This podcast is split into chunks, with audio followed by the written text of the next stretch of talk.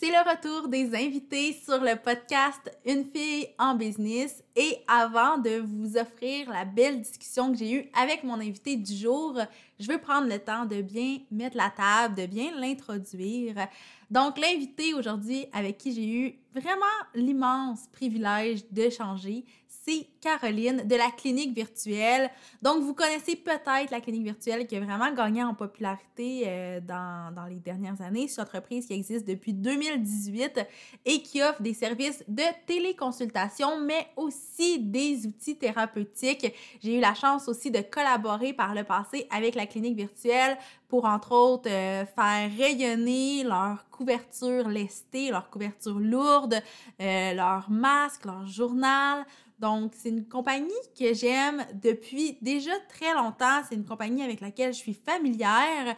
Et ce n'est que récemment, en lançant cette invitation-là, que j'ai appris que c'était une entreprise de ma région, donc une entreprise de la BTB-Témiscamingue, ce qui ajoute quand même quelque chose de vraiment spécial pour moi. Donc, dans l'épisode d'aujourd'hui avec Caroline, on jase évidemment de son entreprise, on jase d'anxiété en tant qu'entrepreneur, de trouver l'équilibre, de gérer nos priorités et on parle de la réalité d'entreprendre en ligne tout en étant dans une région éloignée. Donc, c'est une très belle discussion qui, je l'espère, va vous inspirer, va vous faire du bien, va vous motiver et va vous donner peut-être même certains outils pour amener davantage de bien-être dans votre quotidien d'entrepreneur. Donc, je ne vous retiens pas plus longtemps et je vous souhaite une très belle écoute. Vous écoutez le podcast Une fille en business. Ici, c'est un safe space où je vous partage les coulisses de mon entreprise, parfois sous forme d'histoire, d'autres fois sous forme de réflexion et évidemment toujours en vous partageant du concret duquel vous pourrez apprendre et vous inspirer. Je suis Mélissa Lévesque de l'agence marketing La Mallette et je suis super heureuse de venir discuter avec vous dans cet espace où la créativité, la stratégie et le plaisir cohabitent.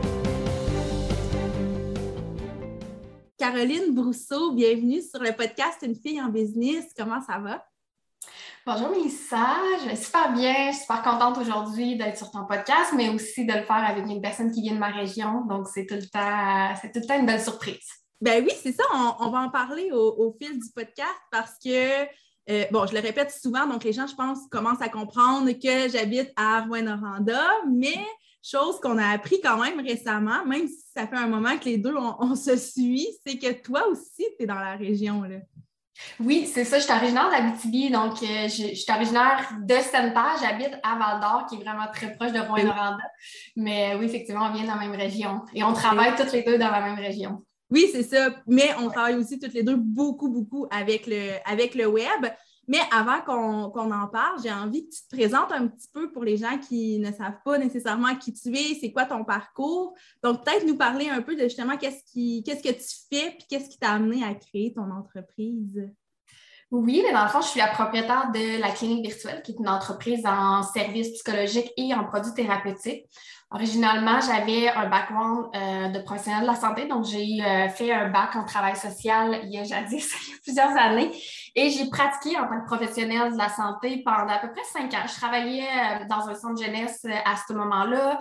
Après ça, j'ai ouvert mon propre cabinet privé où est-ce que je faisais de la consultation, autant physique qu'en ligne, donc j'avais vraiment un bureau, mais j'avais aussi le, déjà le côté virtuel, ça me permettait de me déplacer, mais ça me permettait aussi d'avoir une prise en charge des clients qui étaient à l'extérieur. Donc, des fois, j'avais, exemple, une cliente de Val d'Or qui pouvait me référer sa tante ou une de ses amies qui était à Gatineau, à Montréal. Donc, j'avais déjà un peu un petit système un peu virtuel. Puis, mais tranquillement, pas vite, ce que je me suis rendu compte, c'est que ça répondait à un besoin. Je me suis ramassée de plus en plus avec une charge un, un caseload, une charge de, de dossier euh, plus à l'extérieur que dans ma région. Euh, puis je me rendais compte aussi que même mes clients qui étaient en région, qui avaient le choix de pouvoir venir euh, en bureau, préféraient quand même utiliser les services en ligne parce que ça les libérait eux aussi. Il n'y avait pas à se déplacer, il n'y avait pas à prendre le risque de peut-être tomber sur quelqu'un qui croisait ou quoi que ce soit. Ah, quand on, consulte, on, il y a tout un peu ce souci de confidentialité-là. Fait que mm-hmm. ça leur permettait aussi des fois de partir à l'extérieur puis d'avoir quand même accès à leur, à, à leur professionnel durant ce moment-là. Fait de ça est né le concept de la clinique virtuelle qui a été vraiment, euh, qui a été lancé en 2018 puis qui a pris vraiment un, virage 100% virtuel. Donc, l'objectif était vraiment de moderniser l'accès euh, aux soins. Euh, donc, on a fait psychologie, donc consultation avec un psychologue ou consultation avec un travailleur social. Et c'était 100% virtuel, puis ça l'est encore aujourd'hui. Donc, et, et, puis là, ben, aujourd'hui, quatre ans plus tard, la clinique virtuelle a vraiment beaucoup grossi. on est rendu avec une belle communauté de 30 000 personnes. on a desservi 15 000 plus de 15 000 Québécois euh, au, niveau de nos services et de nos produits aussi. On a rentré des belles gammes de produits thérapeutiques. On a fait une campagne de socio-financement pour aider les enfants dans le besoin. On a passé dans le du dragon. Euh, maintenant, aujourd'hui, on gère un, chiffre d'affaires euh, qui, qui, est dans les sept chiffres. Donc, vraiment, comme en quatre ans, ça a démontré que les, les, gens avaient un intérêt pour des services virtuels un petit peu plus modernes au niveau des soins. Oui, bien, tout à fait.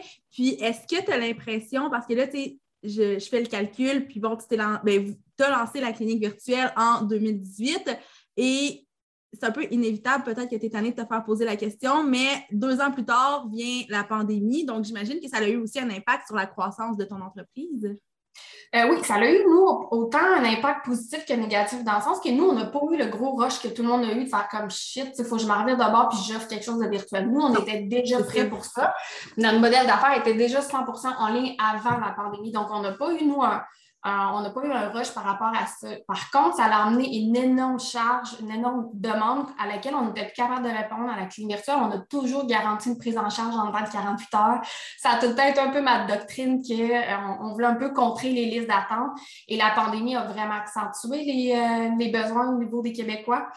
Euh, fait qu'on s'est ramassé avec une liste d'attente qu'on n'était plus capable. Ça devenait de plus en plus difficile de recruter aussi parce que même les professionnels de la santé euh, se sont mis à offrir de la téléconsultation. Et il y avait tellement de demandes que les professionnels, ben, eux autres, ils se disaient, ben, j'ai plus besoin d'aller travailler pour une clinique externe. Je vais moi-même offrir mes propres services. Et ils mm. ont en même temps eu à se forcer pour euh, le faire de la maison. Fait fait que nous, on s'est ramassé avec une augmentation de la demande et on n'était plus capable de combler cette demande-là. Donc maintenant, la réalité fait qu'on gère des listes d'attente qu'on a tout le temps un peu essayé d'éviter.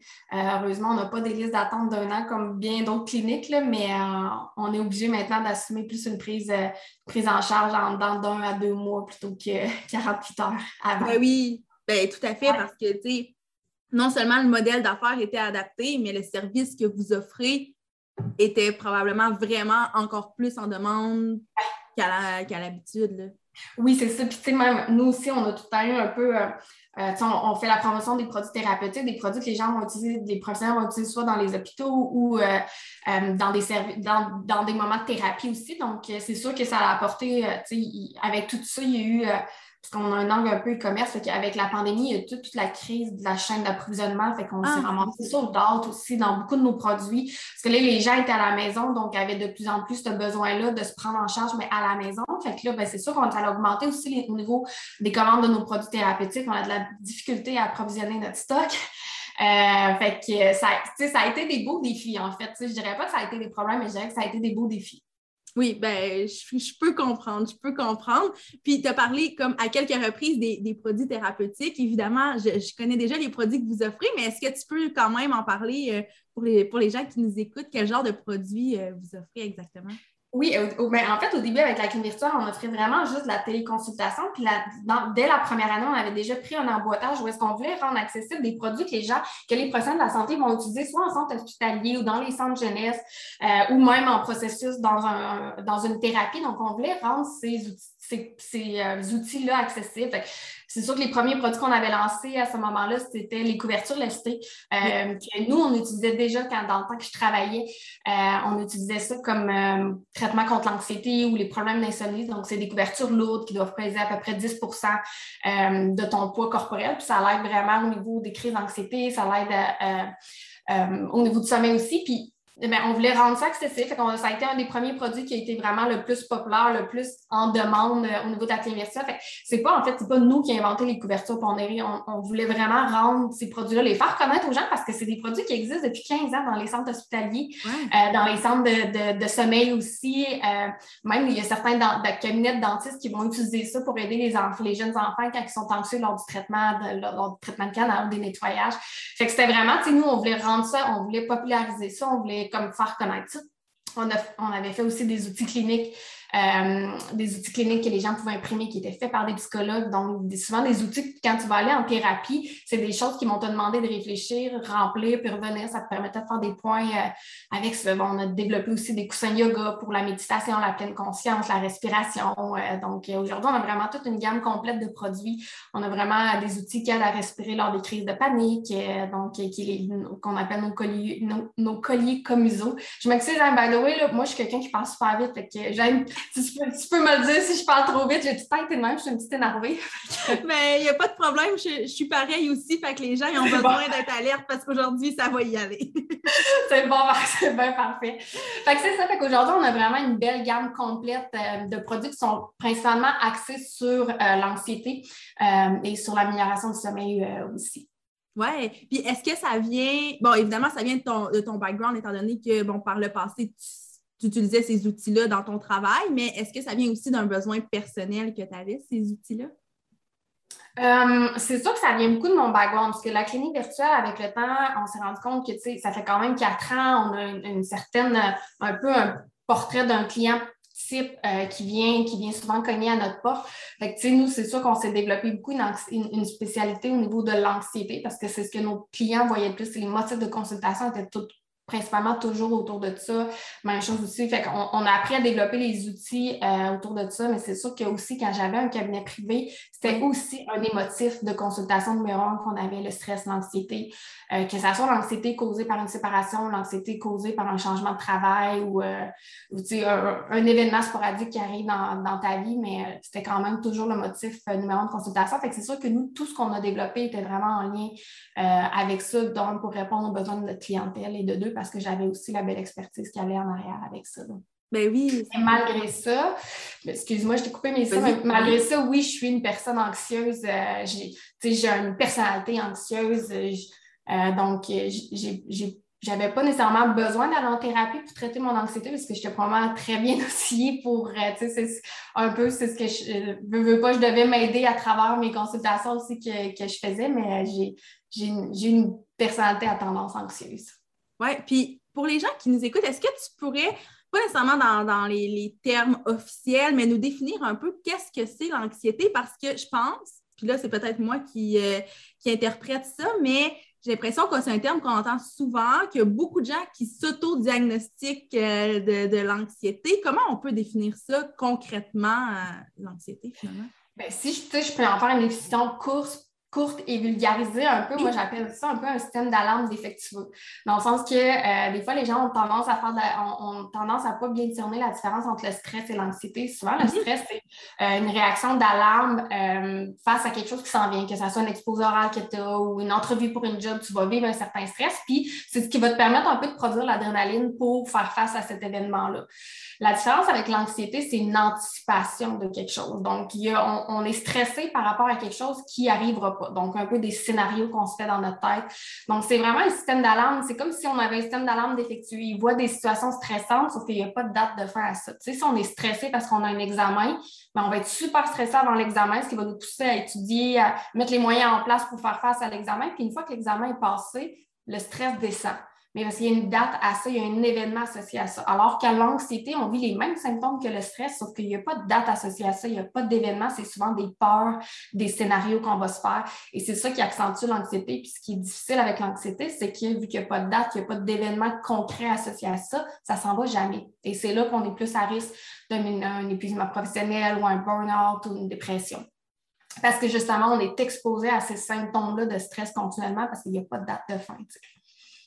Puis, est-ce que tu as l'impression, puis là, peut-être que tu vas me dire, euh, j'ai aucune idée, je ne peux pas répondre à cette question-là, mais est-ce que tu as l'impression que en ce moment, en 2022, ça touche plus un certain segment de la population? Est-ce que tu vois ça plus chez, les jeunes, chez les, jeunes adultes, chez les entrepreneurs? Est-ce qu'il y a vraiment où c'est pas mal euh, c'est pas mal répandu dans n'importe quelle euh, sphère de la population, tu dirais? Ben, déjà d'avance, les femmes sont plus prédisposées à faire de l'anxiété que les hommes. Il y en a quand même, il y a beaucoup d'hommes qui vont, euh, qui en a quand même qui vont vivre de l'anxiété, mais les femmes ont un, tempérament plus euh, à s'exposer plus facilement de l'anxiété. Je fais tout le temps un peu des farces que les femmes, on est des scénaristes, là, on aime ça faire des scénarios, puis surtout des scénarios de d'horreur sur toutes les situations pas possibles. Alors que souvent, les hommes, eux, vont être plus un peu plus dans le moment présent, on va avoir ben, le problème, je vais le gérer quand il sera là. Euh, fait que c'est sûr que oui, les femmes sont plus prédisposées à faire de l'anxiété. Par contre, les hommes en font souvent aussi. Euh, avant, je te dirais que l'anxiété était beaucoup plus présente chez les jeunes adultes. Je te dirais qu'aujourd'hui, c'est vraiment un peu euh, de tout parce que la, bon, la pandémie a vraiment accentué beaucoup de problèmes. Euh, fait que maintenant, on en voit vraiment à tous les niveaux, autant chez les personnes âgées qui ont vécu toutes sortes de stress par rapport à ça. La pandémie a accentué beaucoup de choses aussi. Euh, c'est sûr que les gens qui ont déjà des diagnostics en santé mentale ben, sont beaucoup plus prédisposés à faire de l'anxiété euh, chronique ou à développer justement des pathologies associées euh, à ça. Donc, aujourd'hui, c'est difficile de, dire ben c'est plus ce type de personnes-là. la pandémie est venue un mm-hmm. peu mesurer tout face aux statistiques. Euh, souvent, quand ils ressortent des études, ben, les, les, vrais, les vrais impacts de cette pandémie-là sur la santé mentale des Québécois, ben, on va le savoir beaucoup plus dans deux ans, trois ans, une fois que la pandémie va être, euh, va être finie, hein, puis quand il, il, va y avoir des, des, études, des statistiques qui vont sortir de ça. Oui, je comprends. Puis en fait, je posais la question parce que moi qui ne baigne pas du tout dans le même domaine que toi, ben, je le vois beaucoup, je, suis entourée d'entrepreneurs, puis j'ai l'impression que c'est très, très, très répandu chez beaucoup d'entrepreneurs, mais mm. probablement que ça s'est répandu dans d'autres sphères que je connais, je connais un peu moins. Mais tu l'as dit tantôt, toi-même, tu as une, petite tendance anxieuse, puis je suis curieuse de savoir comment tu arrives à balancer justement euh, ton, quotidien d'entrepreneur avec le reste de ta vie sans tomber nécessairement dans, ces scénarios catastrophes-là puis l'anxiété? Bien, c'est ça, je ne sais pas si tu vas te retrouver là-dedans, toi aussi, Mélissa, mais c'est sûr que moi, comment je vois ça en tant qu'entrepreneur, c'est qu'on gère toutes sortes de problèmes. on dirait qu'on fait juste ça, on gère des problèmes. Ouais. Fait que c'est sûr que ça, ça amène son lot de stress. moi non plus, je peux pas dire que j'en connais pas d'entrepreneurs qui sont pas stressés parce que on est tout le temps un peu à la fille de ça va être quoi le prochain problème? ça va être quoi le prochain mur que je vais rencontrer ou la prochaine situation à laquelle je vais devoir faire face? C'est jamais un long fleuve tranquille là, Et s'il y en a qui le sont, qui vivent un long fleuve tranquille, euh, sain et agréable, ben, je suis vraiment contente pour eux. Par contre, ça ne s'applique pas à moi. Euh, fait que c'est sûr que oui, mon anxiété, moi, découle beaucoup de mon travail, la pression que je me mets, euh, les deadlines souvent, euh, tous les problèmes qui arrivent. on dirait, je ne sais pas si toi aussi tu vis ça, mais on dirait que des fois, moi, quand il y a un rush de problèmes, c'est rare que c'est comme un problème à la suite de l'autre. C'est sûr que ça arrive tout en même temps, ou ça que t'es comme un tranquille. exact, c'est ça. Fait que, tu sais, c'est comme, c'est ça.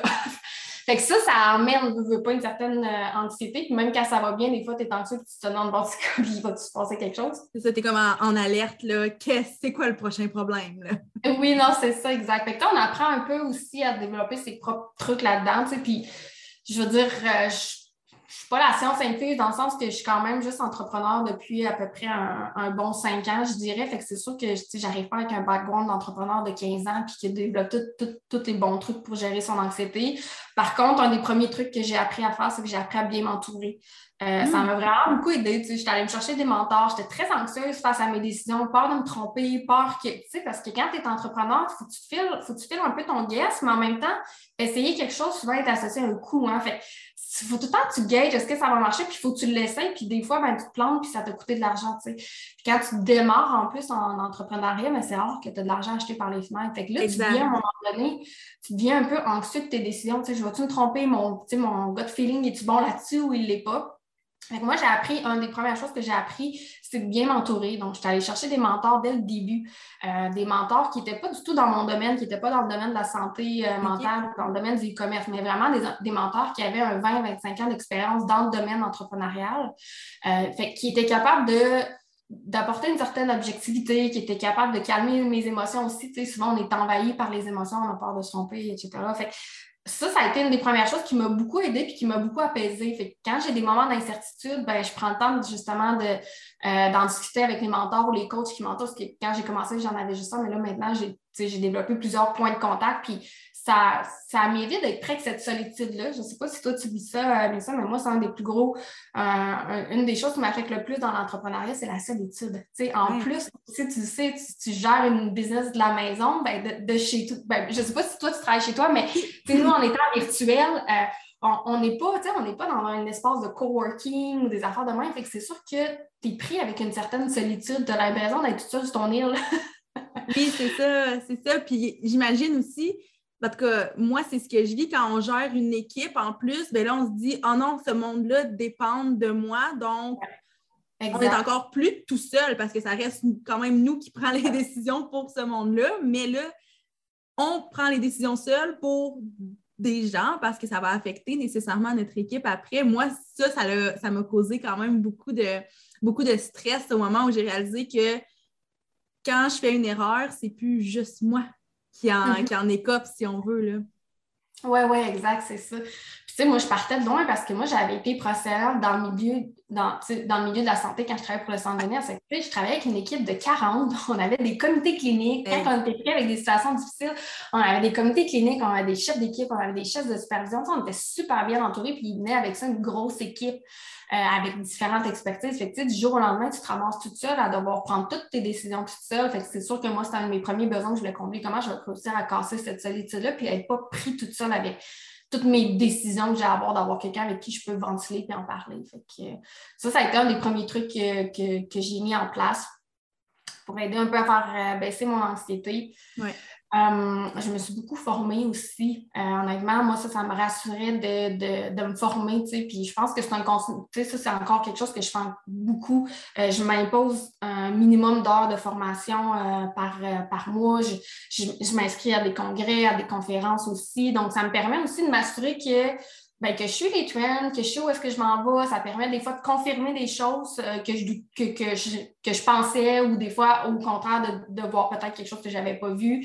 Euh, fait que, tu sais, je pense que d'investir sur soi, ben, ça l'aide à calmer un peu les angoisses aussi parce que tu te dis, ben, tu sais, puis ça brise aussi le sentiment encore là d'isolement parce que tu développes des contacts aussi à travers des congrès, des formations. Fait que, tu gravites, tu, développes un beau réseau d'entrepreneurs qui vivent un peu les mêmes réalités ou les mêmes difficultés que toi.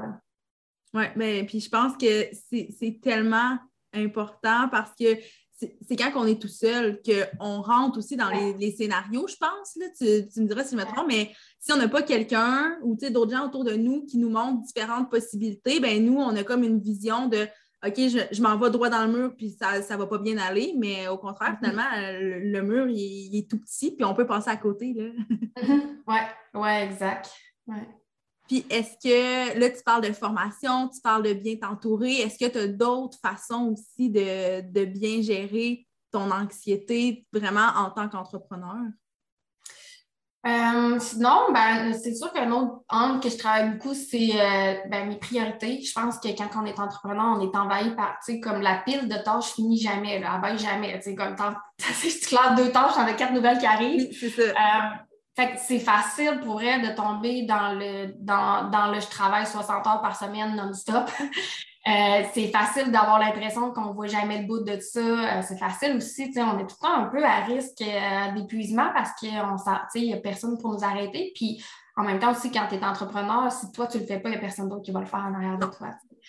Euh, fait que j'ai appris à travailler avec des priorités parce qu'à un moment donné, surtout au début, quand j'ai commencé, j'avais l'impression que tout était une priorité. Fait que, tout était des P1. Moi, j'ai comme un, petit genre de système de P1 à P4 qui est ma priorité 1 versus la 4. Puis on dirait que dans ma tête, à ce moment-là, tout était des P1. J'ai l'impression que tout devait être tout fait et tout de suite et maintenant. Fait que, ça, j'ai quelque chose que j'ai beaucoup, beaucoup travaillé sur moi, apprendre à bien discerner c'est quoi mes P1 là-dedans, c'est quoi mes P2 euh, versus mes projets qui sont un petit peu moins importants, qui sont sur lesquels je travaille quand justement je suis plus sur un fleuve tranquille ou est-ce que là, ça va bien. Je suis comme, OK, tu sais, je vais aller travailler plus mes P3, P4. Fait que ça, ça m'a aussi beaucoup permis d'atténuer certaines formes de stress ou de pression que je me mettais envers moi-même, je pense.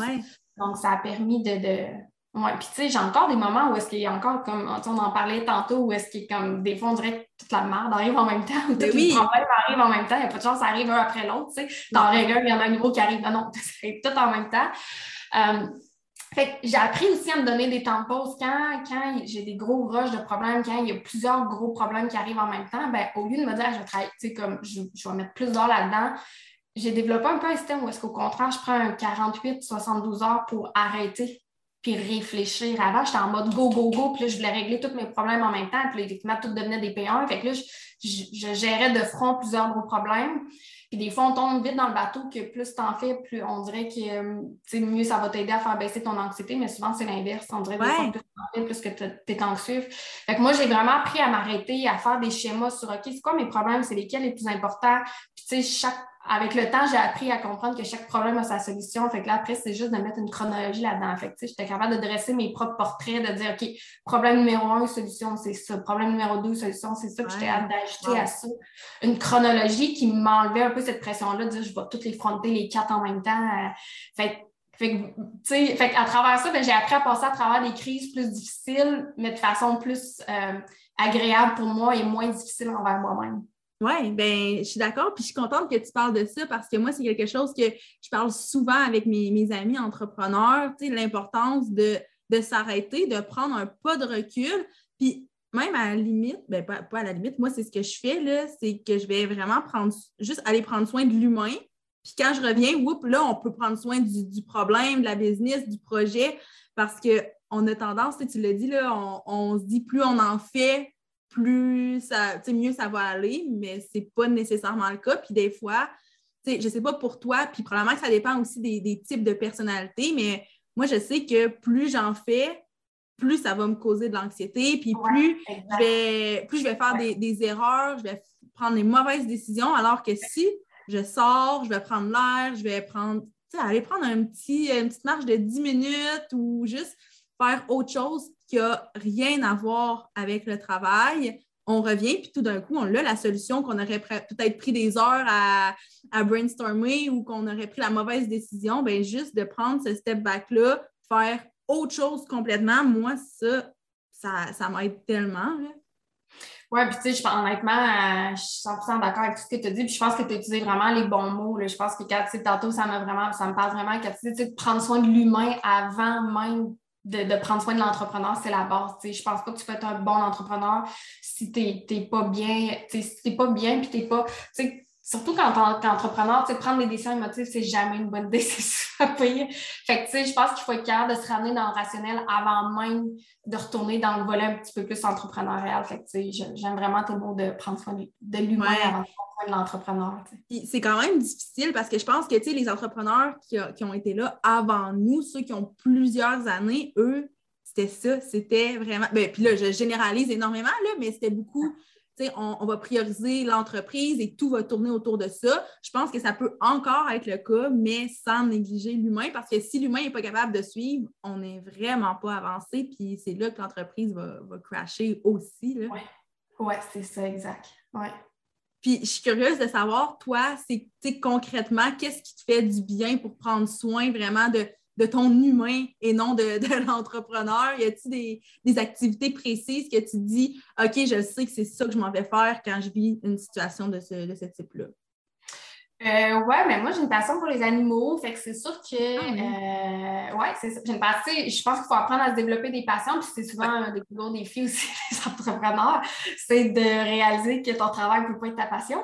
non, c'est ça. un, gros, gros défi. Oui, c'est ça, exact. Euh, fait que, tu sais, moi, j'ai vraiment une passion, tu sais, euh, au moment que je travaillais, quand j'avais mon cabinet privé, puis que je travaillais même pour le centre jeunesse, euh, j'avais été suivre mon cours en, comportement canin, fait que j'ai tout le temps eu cette, cette passion-là pour les animaux. Fait que, moi et mon conjoint, on a cette passion commune-là qu'on partage, fait qu'on on adopte des chiens euh, euh, qui sont très hypothéqués, qu'on réhabilite. Euh, donc, c'est une belle passion. Fait que je te dirais qu'honnêtement, quand je ne suis pas en train de travailler, je suis comme en train de faire quelque chose avec mes animaux, puis moi, je les appelle mes enfants, puis mes amis savent. C'est comme, tu sais, peu importe où est-ce que je vais, c'est on s'en vient, là, moi et mes enfants. fait que, c'est ça. Fait que moi, ça, on dirait que je sais pas, je trouve que les animaux transmettent, tu sais, les animaux, ça vit dans le moment présent, hein, ça, c'est, pas dans l'anticipation, c'est pas dans, dans, dans l'anxiété, c'est pas, euh, sont pas dans les scénarios, eux sont vraiment tout le temps dans le moment euh, présent. Fait on dirait qu'être avec eux, ça m'apporte dans le moment présent. Je suis pas, quand je peu importe que je sois en train de marcher avec eux ou faire des techniques d'intervention avec eux ou les éduquer sur un, un nouveau truc ou quoi que ce soit, ben, ça me permet vraiment d'être avec eux. On dirait qu'ils ils ont cette capacité-là de me transmettre ce moment présent-là que, que j'aime beaucoup. J'ai trois chiens. Fait Ah, wow! J'aime tellement ce que tu dis. là. C'est la première fois, on dirait que j'entends quelqu'un en parler comme ça, puis je suis comme, wow, mais c'est vraiment génial. Puis, tu sais, je suis en train de me dire en même temps, probablement que ça, ça t'aide d'avoir ça, de dire, ben OK, ce, soir, il faut, que j'arrête de travailler parce que les animaux ont besoin de moi. Tu sais, des fois, c'est difficile de se mettre des limites. Là. Ben, je ne sais pas comment tu gères ça, d'ailleurs, les limites en termes de temps. Mais c'est facile de faire du, euh, du 7 à, à, 10 heures le soir. Puis tout ça, c'est à portée de main. Puis je suis curieuse de savoir, outre, euh, outre le fait d'avoir des animaux qui dépendent de toi puis qui attendent après toi pour aller marcher ou pour faire quoi que ce soit, y a-tu des, des, limites que tu t'es établies puis des trucs que tu as mis en place pour éviter justement de travailler des 60-80 heures par semaine? Oui, en fait, tu sais, je m'impose des limites euh, que je te. Tu sais, ça serait faux de dire que je les respecte tout le temps à 100 ah, Je dirais que je les respecte à 85% du temps, mais je me suis imposé des limites où est-ce que, euh, peu importe euh, il est quelle heure, moi, mon objectif, c'est qu'à 6 heures le soir, j'avais fini de travailler. Okay. fait que quand je prévois avoir des moments plus rush ou des, plus de tâches à accomplir, ben, je me dis tout le temps, je me donne cette règle-là de dire je peux commencer à l'heure qui me convient le matin, mais peu importe comment s'est passée ma, journée, même si ça s'est mal fini, même si c'est pas, même si j'avais encore une montagne de choses à faire j'ai comme une règle qu'à 6 heures, peu importe, moi, à 6 heures, il n'y a plus de problème qui se règle. Puis j'ai un peu cette, j'ai développé un peu cette mentalité de dire que de toute façon, quand je vais me lever demain matin, ils vont être encore là, mes problèmes. Ils ne seront pas sauvés par magie. Fait que j'ai appris un peu à lâcher prise. On dirait qu'avant, je m'imposais de dire, ben, je ne quitte pas mon ordinateur tant que mes problèmes ne sont pas réglés. Tu sais. je n'ai pas fini ma pile de montagne. Là, avec le temps, j'ai appris à m'adoucir à ce niveau-là, puis de me dire, ben, de toute façon, comme ça va être encore là demain matin, puis je vais juste la reprendre là. Puis je me rends compte que c'est beaucoup plus simple comme processus aussi de le faire de cette façon-là. Puis je me rends compte que de toute façon, euh, ça change rien que tu finisses de travailler à 9h ou 10h le soir, tu vas quand même te lever dans un, comme dans un autre état le lendemain matin. Fait que, euh, puis même, je dirais que même des fois, quand j'ai des grosses journées, au lieu de m'imposer de finir à 6 heures, je vais souvent me dire, ben, je vais prendre mon après-midi. Parce que ça me permet de décanter. Ça me permet de décanter ce qui se passe, ça me permet de réfléchir d'une autre manière. Puis le lendemain, on dirait que je suis beaucoup plus en forme quand je repars le matin avec des nouvelles idées. Puis je suis dans un état d'esprit qui est différent aussi. Fait ça, ça m'a vraiment beaucoup aidé de m'imposer ça, cette règle-là. Fait que, euh, ça serait faux de dire que je travaille tout le temps juste 40 heures par semaine, que je fais tout le temps du, euh, du 8 à 4 ou du. Il y a des matins que je me lève très tôt. Il y a des journées que je vais quand même faire du 12 heures, que je vais me lever à. Je vais faire du 6 à 6, que je vais me lever à j'ai commencé à 6 heures, puis je finis à 6. Ça fait partie un peu de la réalité d'entrepreneur. Ça, je pense qu'on s'en sauve pas. Euh, je ne sais pas si toi, tu as réussi à trouver tes propres trucs pour réussir à travailler des semaines plus raisonnables, mais on dirait qu'on s'en sauve pas. Il y a des moments qui sont plus, euh, qui demandent plus de temps, alors qu'il y a d'autres semaines où est-ce que c'est plus tranquille. Puis au, contraire, j'apprends à en profiter quand c'est plus tranquille pour justement faire des petites semaines pour de rattraper le temps que j'ai perdu dans mes autres grosses semaines. Ben oui, parce que tu sais, on a quand même cette liberté-là. Puis je sais qu'il là, il y a comme un, discours beaucoup sur les médias sociaux de dire ben, en, tant qu'entrepreneur, c'est pas vrai qu'on est si libre que ça. Puis mm-hmm. je, suis d'accord en partie, mais reste que justement, tu as, cette liberté-là de dire ben ce matin, je vais commencer à 6 heures parce que je sais que j'ai une grosse journée, puis ça ne me tente pas de, de rusher pour faire rentrer toutes mes tâches entre 9 euh, et 6 h ce soir. Donc, je vais me, je vais me lever plus tôt. Tu sais, on a quand même cette liberté-là. Puis moi, je pense que ça, en tout cas, je sais pas pour toi, mais moi, ça, c'est mon, plus beau cadeau de me dire, oui, il y a des périodes plus tough, puis il y en a des semaines que je fais des, 12 heures, justement, puis que je me dis, voyons, je vais, je vais faire ça toute ma vie, des 12 heures, puis whoop, deux semaines plus tard, ben OK, on a retrouvé un horaire qui a quand même euh, de l'allure, puis peut-être même que je travaille moins que 40 heures dans cette semaine-là. Donc, tu sais, on, on, a cet équilibre-là qu'on est capable d'aller chercher, puis mon avis, puis je ne sais pas si tu vas être d'accord, mais c'est que si on n'est jamais capable d'aller comme rechercher cette balance-là, c'est probablement parce qu'il y a une mauvaise gestion des priorités. Bien là, je dis mauvaise, c'est super, euh, super péjoratif, mais que la, gestion des priorités est à revoir ou qu'on en a vraiment trop pris pour ce qu'on est capable de faire, puis ça revient un peu à la gestion des priorités parce qu'en principe, on devrait tous être capable d'avoir une vie en dehors de l'entreprise. Puis c'est ce qui est le plus sain, à mon avis. Oui, non, c'est ça. Puis, tu sais, la gestion des priorités, puis, tu sais, je pense que le, terme était le bon des fois. Tu sais, moi, en tout cas, ça s'approprie de dire j'avais une mauvaise gestion des priorités. Je pense pas que le terme est, pas gératif. Moi, tout était une priorité. J'ai dû redéfinir qu'est-ce qu'une priorité? Puis, tu sais, j'ai développé mon propre cycle, mon, mon, propre lexique qui me permet de savoir, tu sais, ça, c'est une P1 ou une P2. Tu sais, pour moi, une priorité 1, c'est une priorité qui a un impact sur mon chiffre d'affaires. Donc, ça fait pas de sens. Tu sais, fait que c'est faux de dire que tout est une priorité. Il y a des tâches qui sont beaucoup plus axées directement sur un impact sur ton chiffre d'affaires, alors que d'autres tâches, c'est plus un peu de la chair autour de là, si on veut. Fait que, puis tout le monde peut développer son propre lexique ou son propre système de, de priorité, mais euh, ben oui, parce que tu une priorité pour toi versus pour moi, ce ne sera pas nécessairement la ah, même chose.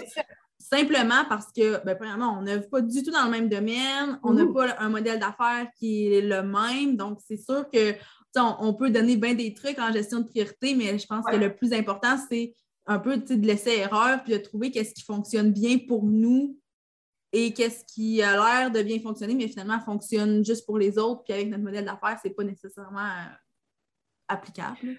Oui, non, c'est ça. Puis tu sais, quand tu as l'impression, puis tu sais, un peu comme tu disais, si tu es dans un bateau est-ce que tu travailles tout le temps de 50-60 heures continuellement non-stop, c'est probablement parce que tu as une mauvaise gestion de tes priorités, mais aussi tu t'exposes à un épuisement. Puis un entrepreneur qui est en processus d'épuisement, c'est la pire chose qui peut arriver parce que ça peut prendre énormément de temps de te rétablir de ça. Puis durant ce temps-là, il n'y a pas personne qui va prendre ta chaise pour faire opérer ta business pendant que toi, tu es en train de te rétablir. Fait clairement, un entrepreneur qui est dans une situation où est-ce qu'il dit je suis épuisé, je travaille tout le temps, je ne sais plus quoi faire, c'est vraiment le temps d'aller chercher de l'aide avant de tomber en épuisement parce qu'une fois que tu es rendu là, après ça, ça, ça va aller encore plus mal.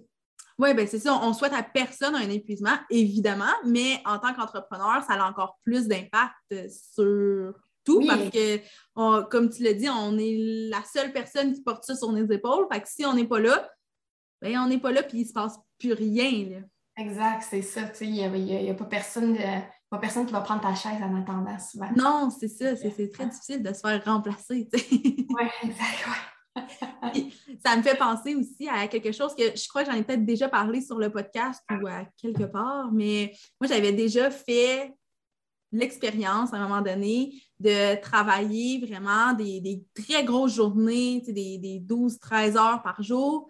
Puis, dans les semaines qui ont suivi, j'ai fait l'exercice euh, ben, j'allais dire inverse, pas tout à fait inverse, mais travailler vraiment moins. Puis je me suis rendu compte qu'il y a beaucoup de choses qui peuvent rentrer dans un, un 4 heures vraiment bien structuré.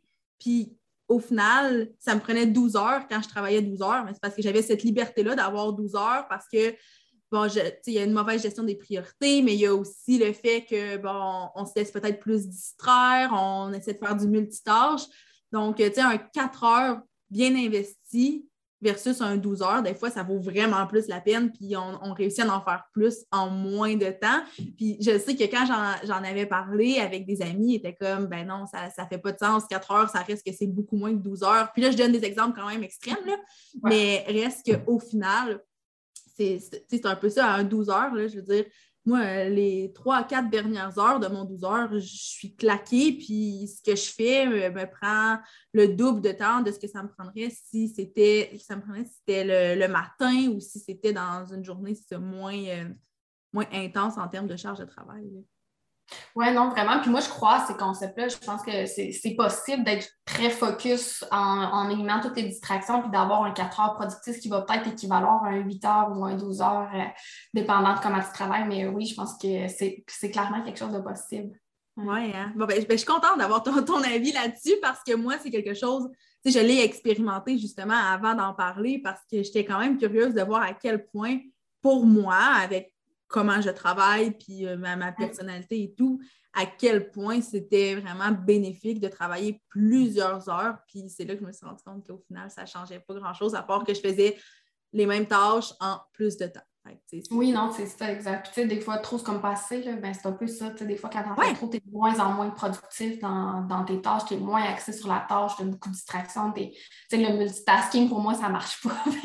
c'est la meilleure solution pour, pour que ça me prenne quatre heures faire mes multitâches au lieu que je le faire euh, en, deux heures parce que je les aurais mis en ordre de priorité. Moi, ça n'a jamais fonctionné le multitasking. Euh, je passe une tâche, euh, si j'ai une distraction, ça me prend du temps avant de revenir sur les éléments essentiels. Je pense que je pense qu'on développe tout un peu nos, propres stratégies, puis on trouve tout un peu nos petits trucs pour, pour être productif.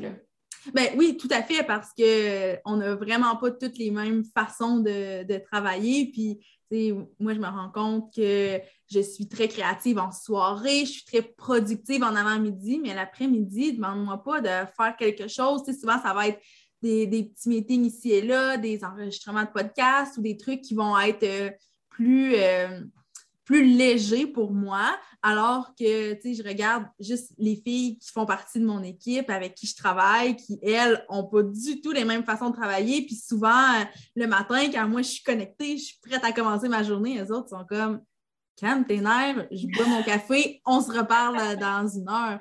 Donc, euh, tu sais, là, je parle en termes d'horaire, mais c'est comme ça dans toutes les facettes, je pense, de, l'entreprise. Nos petites stratégies qui sont toutes différentes. Oui, oui, 100% d'accord.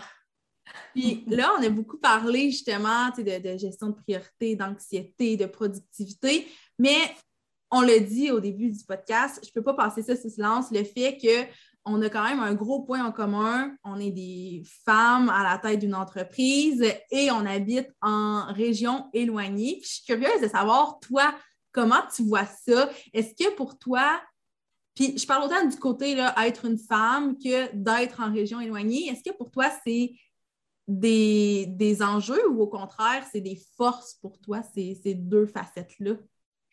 Bien, honnêtement, je pense que je dirais que c'est un peu les deux. Je pense que par moments, c'est des forces et dans d'autres situations, c'est des faiblesses. Euh, moi, je trouve que d'être de. Ce que je trouve beau de notre région, c'est qu'on a quand même des beaux partenaires qui nous aident au niveau de l'entrepreneuriat. Il existe plein de petits organismes en région qui sont là pour accompagner.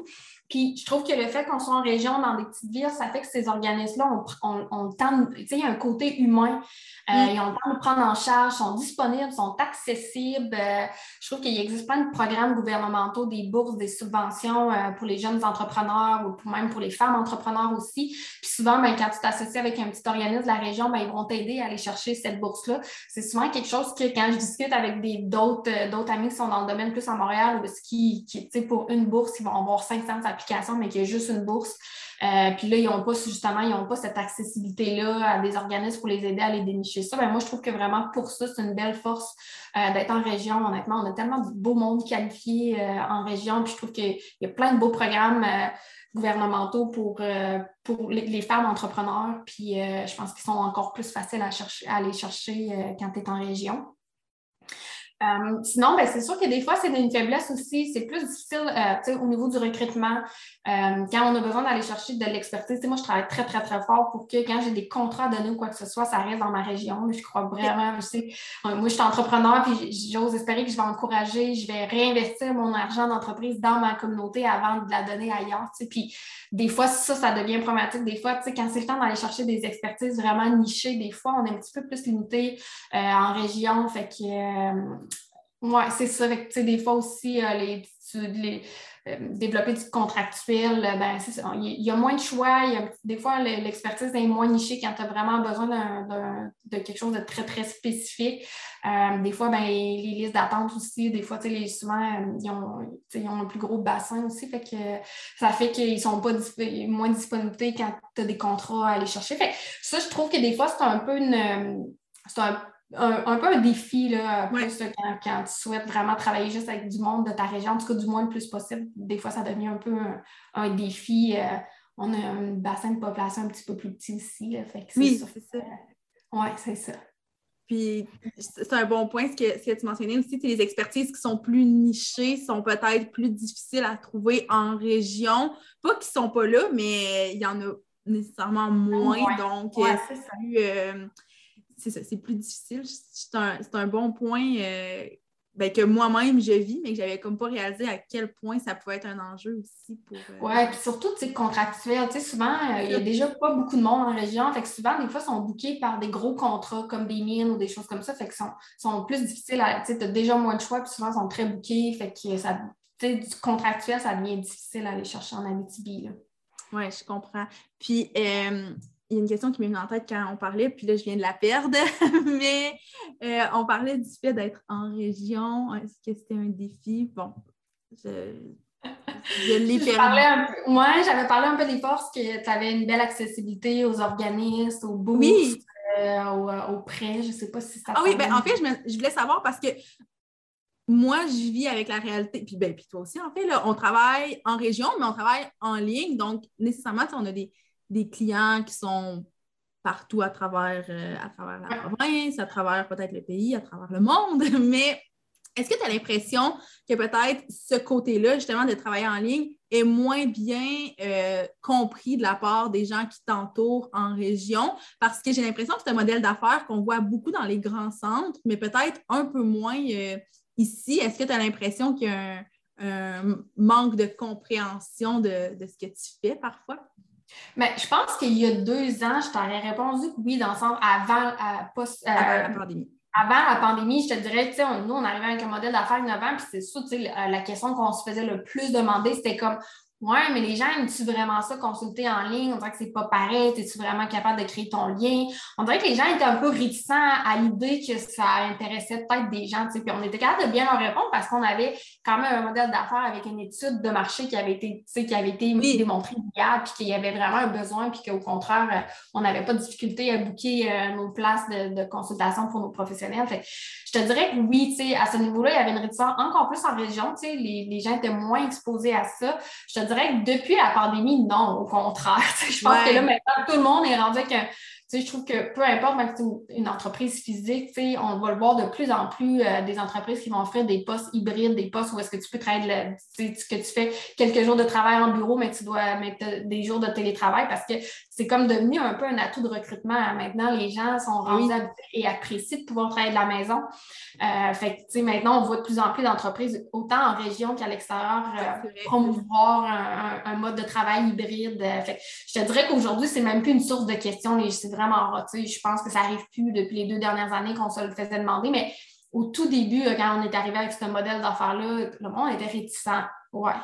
Oui, hein? ben, moi aussi, je me rappelle quand j'ai commencé, là, les, je, je, disais que j'avais une cliente qui était en France, que j'en avais une à Sherbrooke, puis, puis le monde était comme, mais comment est-ce possible? Et j'étais comme, ben, c'est la magie du web, j'imagine. oui, c'est ça, exactement, vraiment.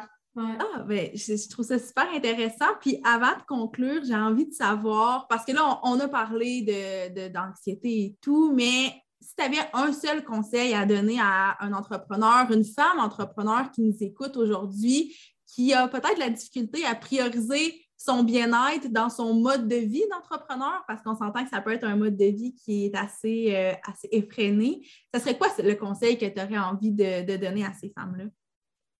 Ben, au risque de me répéter, moi, ce qui été un game changing pour moi, ça a été de bien m'entourer, de briser cet isolement-là d'entrepreneurs. Donc, vraiment, euh, on a des super belles organismes au Québec de mentorat qui, entre autres, j'ai en tête, le, moi, le premier euh, organisme que j'avais utilisé pour bien m'entourer était l'organisme euh, Réseau M. Je ne sais pas si tu le connais. Ils sont disponibles, sont disponibles dans toutes les régions au complet du Québec. Fait que j'avais, je me rappelle, ça fait cinq ans de ça, mais il y avait en Abitibi, à Val d'Or, Réseau M était venu présenter euh, les mentors qui existaient. C'est vraiment un réseau de mentorat où est-ce qu'il perd un jeune entrepreneur avec un, entrepreneur d'expérience qui est comme plusieurs années.